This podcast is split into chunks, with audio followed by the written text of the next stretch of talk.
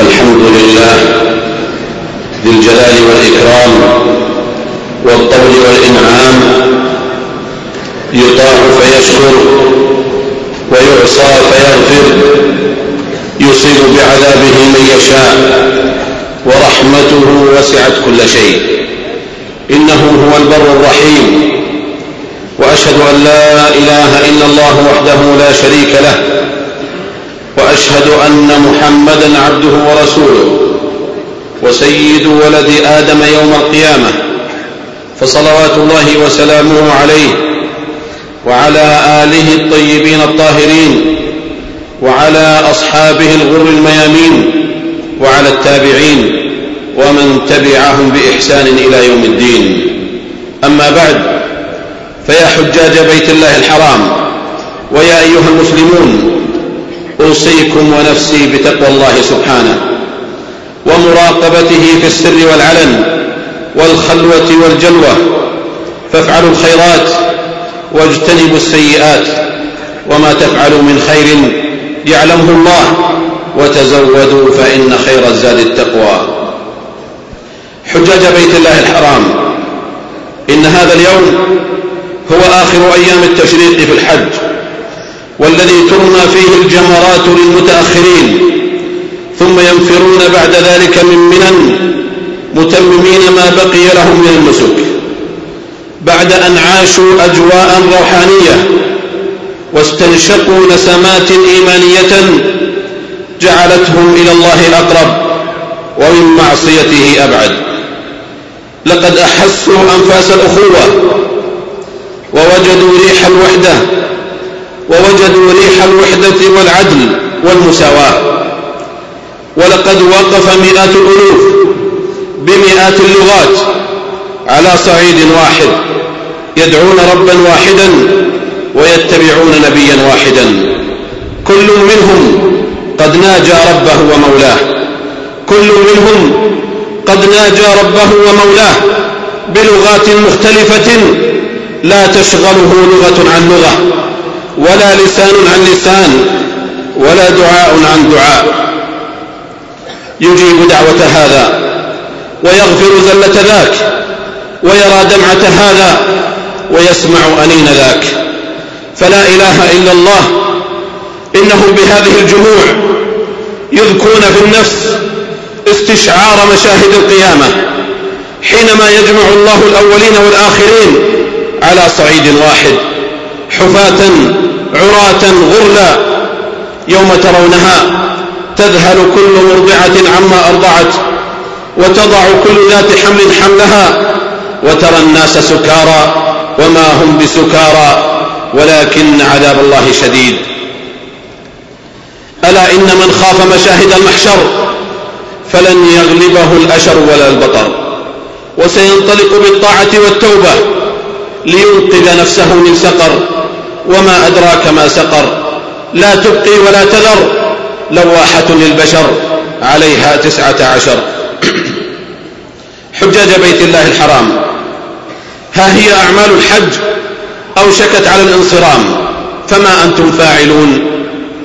أتكون التوبة النصوح والعمل الصالح والاستقامة على طاعة الله بعد الحج هي النبراس لكم فيما بقي لكم من أعمار أم هو التساهل والتخاذل والتدابر والتفريط في جنب الله؟ أهو إتباع السيئة الحسنة أم إتباع الحسنات السيئات؟ ألا إن من علامات قبول العمل أن يواصل المرء الطاعة بالطاعة؟ إن الحسنات يذهبن السيئات. ذلك ذكرى للذاكرين. أيها المسلمون إن علينا جميعا أن ننقل ما شاهدناه في مناسك الحج من مشاعر الوحدة والتلاحم والتآخي والعدل والمساواة إلى واقعنا اليومي وميداننا العملي. فما الحج إلا نقطة انطلاقة لترجمان حكمه بين المسلمين في شتى الأخطار إنه ينبغي لكل حاج أن يرجع إلى قومه وهو يحمل في نفسه معنى الوحدة وحاجة الأمة إليها وأن هذه الوحدة لا يمكن أن تتحقق في أرض الواقع على اختلاف مصادر التلقي على اختلاف في مصادر التلقي. ما لم يكن المصدر واحدا وهو كتاب الله وسنة رسوله صلى الله عليه وسلم. ألا ترون يا رعاكم الله أنه يحرم من الرضاعة ما يحرم من النسب؟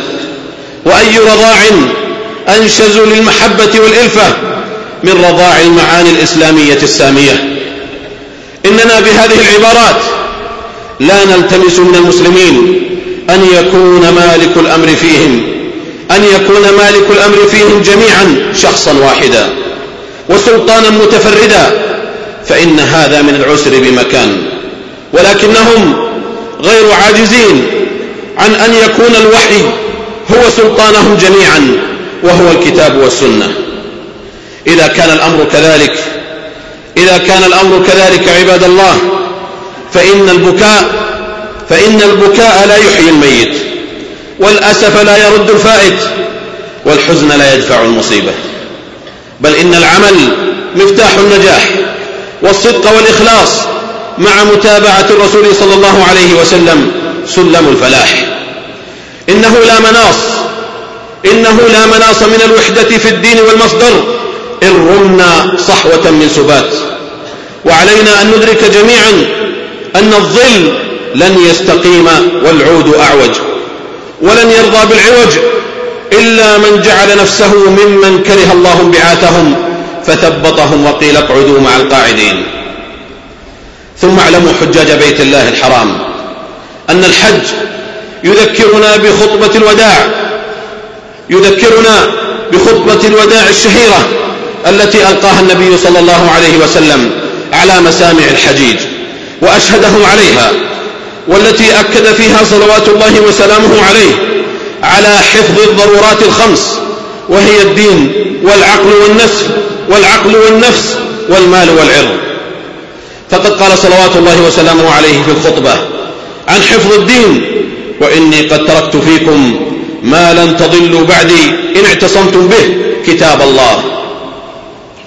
وقال صلوات الله وسلامه عليه عن حفظ العقل ألا إن كل شيء من أمر الجاهلية تحت قدمي موضوع. وقال صلوات الله وسلامه عليه عن حفظ النفس والمال إن دماءكم وأموالكم حرام عليكم. وقال أيضا ودماء الجاهلية موضوعة وإن أول دم أضع من دمائنا دم ابن ربيعة بن الحارث بن عبد المطلب. كان مسترضعا في بني سعد فقتلته هذيل. وربا الجاهلية موضوع. وأول ربا أضع ربانا ربا عباس بن عبد المطلب. فإنه موضوع كله. وقال صلوات الله وسلامه عليه عن حفظ العرض في تلكم الخطبة. فاتقوا الله في النساء فإنكم أخذتموهن بأمانة الله واستحللتم فروجهن بكلمة الله وإن لكم عليهن ألا, ألا يوطئن فرشكم ألا يوطئن فرشكم أحدا تكرهونه. ألا فاتقوا الله حجاج بيت الله الحرام وأروا الله من أنفسكم توبة نصوحا واستقامة وثباتا على دينه. وارجعوا إلى أوطانكم قدوة صالحة للأهل والأولاد والمجتمعات. واذكروا الله في أيام معدودات. فمن تعجل في يومين فلا إثم عليه ومن تأخر فلا إثم عليه لمن اتقى. واتقوا الله واعلموا أنكم إليه تحشرون. بارك الله لي ولكم في القرآن العظيم ونفعني وإياكم بما فيه من الآيات والذكر الحكيم. أقول قولي هذا وأستغفر الله لي ولكم ولسائر المسلمين من كل ذنب وخطيئة فاستغفروه إنه كان غفارا. الحمد لله وحده والصلاة والسلام على من لا نبي بعده وبعد. فاتقوا الله حجاج بيت الله الحرام واعلموا أنه قد اجتمع في نسككم هذا مشقتان. أولاهما مشقة السفر والسفر قطعة من العذاب كما صح عن النبي صلى الله عليه وسلم. والأخرى مشقة أنساك الحج المبنية على اجتناب الترفه ومحظورات الإحرام. وهذا جانب وهذا جانب من النصب والتعب يعظم من خلاله الأجر كما قال ذلك النبي صلى الله عليه وسلم لعائشة رضي الله تعالى عنها. يضاف إلى ذلكم أنه مظنة للتزاحم والتدافع والعجلة والإرباك الذي سيخلف بداهة شيئا من الضرر بين تلكم الجموع الغفيرة. التي تتقاطر إلى رمي الجمار وهي أحواض صغيرة لا تعد شيئا في مقابل هذه الجموع المتزاحمة والأوقات الضيقة. وإنما وقع من وفيات نتيجة التدافع بالأمس إنما هو بسبب العجلة والمزاحمة والتفريط في الرفق والسكينة التي أمر بها الحاج شرعا وأخذ السعة فيما فيه سعة.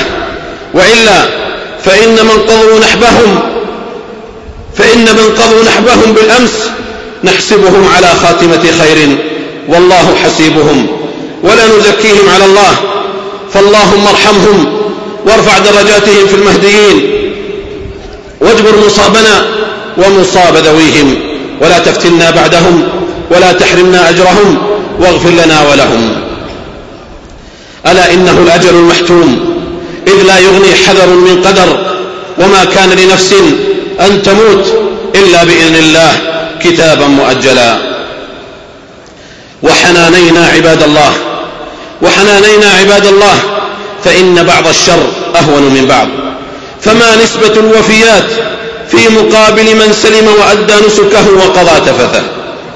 ولو نظرنا بعين النسبة من خلال مليونين ونصف من خلال مليونين ونصف المليون من الحجاج لوجدنا أن نسبة موت الجمرات من كل مئة ألف أربعة عشر ميتا. وهذا لا يعد نسبة ضخمة في الأعراف العالمية من خلال ما يسمى بحساب الاحتمالات لا سيما في تلكم الأماكن المكتظة بالأنفس. ولعل مثل هذه الأحداث تستدعي شحذ الهمم في نفوس من يقصدون نسك الحج بأن يتعلموا آدابه وأحكامه ويتعرفوا على أماكنه وعرصاته وكيفية التعامل معها وهذا أمر ملقا على عاتق المؤسسات والبعثات ذات الاختصاص في بلد الحاج إضافة إلى ما تقوم به جهات الاختصاص الأخرى في توعية الحجاج إبان الحج نفسه. كما يجب أن يراعى في ذلك كله أهمية اجتماع النواحي الشرعية والتنظيمية والتطبيقية والهندسية فالتنظيم وحده لا يكفي والفتوى وحدها لا تكفي والتمام كل التمام في اجتماع تلك النواحي في بوتقة الالتزام بالنص في بوتقة الالتزام بالنص في النسك مع مراعاة جوانب التيسير ورفع الحرج مع التفريق الواضح بين ما هو واجب وما ليس بواجب. هذا وصلوا رحمكم الله على خير البرية. وأزكى البشرية محمد بن عبد الله فقد أمركم الله بأمر بدأ فيه بنفسه وثنى بملائكته المسبحة بقدسه وأيه بكم أيها المؤمنون فقال جل وعلا يا أيها الذين آمنوا صلوا عليه وسلموا تسليما. اللهم صل على محمد وعلى آل محمد كما صليت على إبراهيم وعلى آل إبراهيم إنك حميد مجيد. وبارك على محمد وعلى آل محمد كما باركت على إبراهيم وعلى آل إبراهيم في العالمين إنك حميد مجيد. وارض اللهم عن خلفائه الأربعة أبي بكر وعمر وعثمان وعلي وعن سائر صحابة نبيك محمد صلى الله عليه وسلم وعن التابعين ومن تبعهم بإحسان إلى يوم الدين وعنا معهم بعفوك وكرمك وإحسانك يا أرحم الراحمين. اللهم أعز الإسلام والمسلمين. اللهم أعز الإسلام والمسلمين. اللهم أعز الإسلام والمسلمين. واخذل الشرك والمشركين.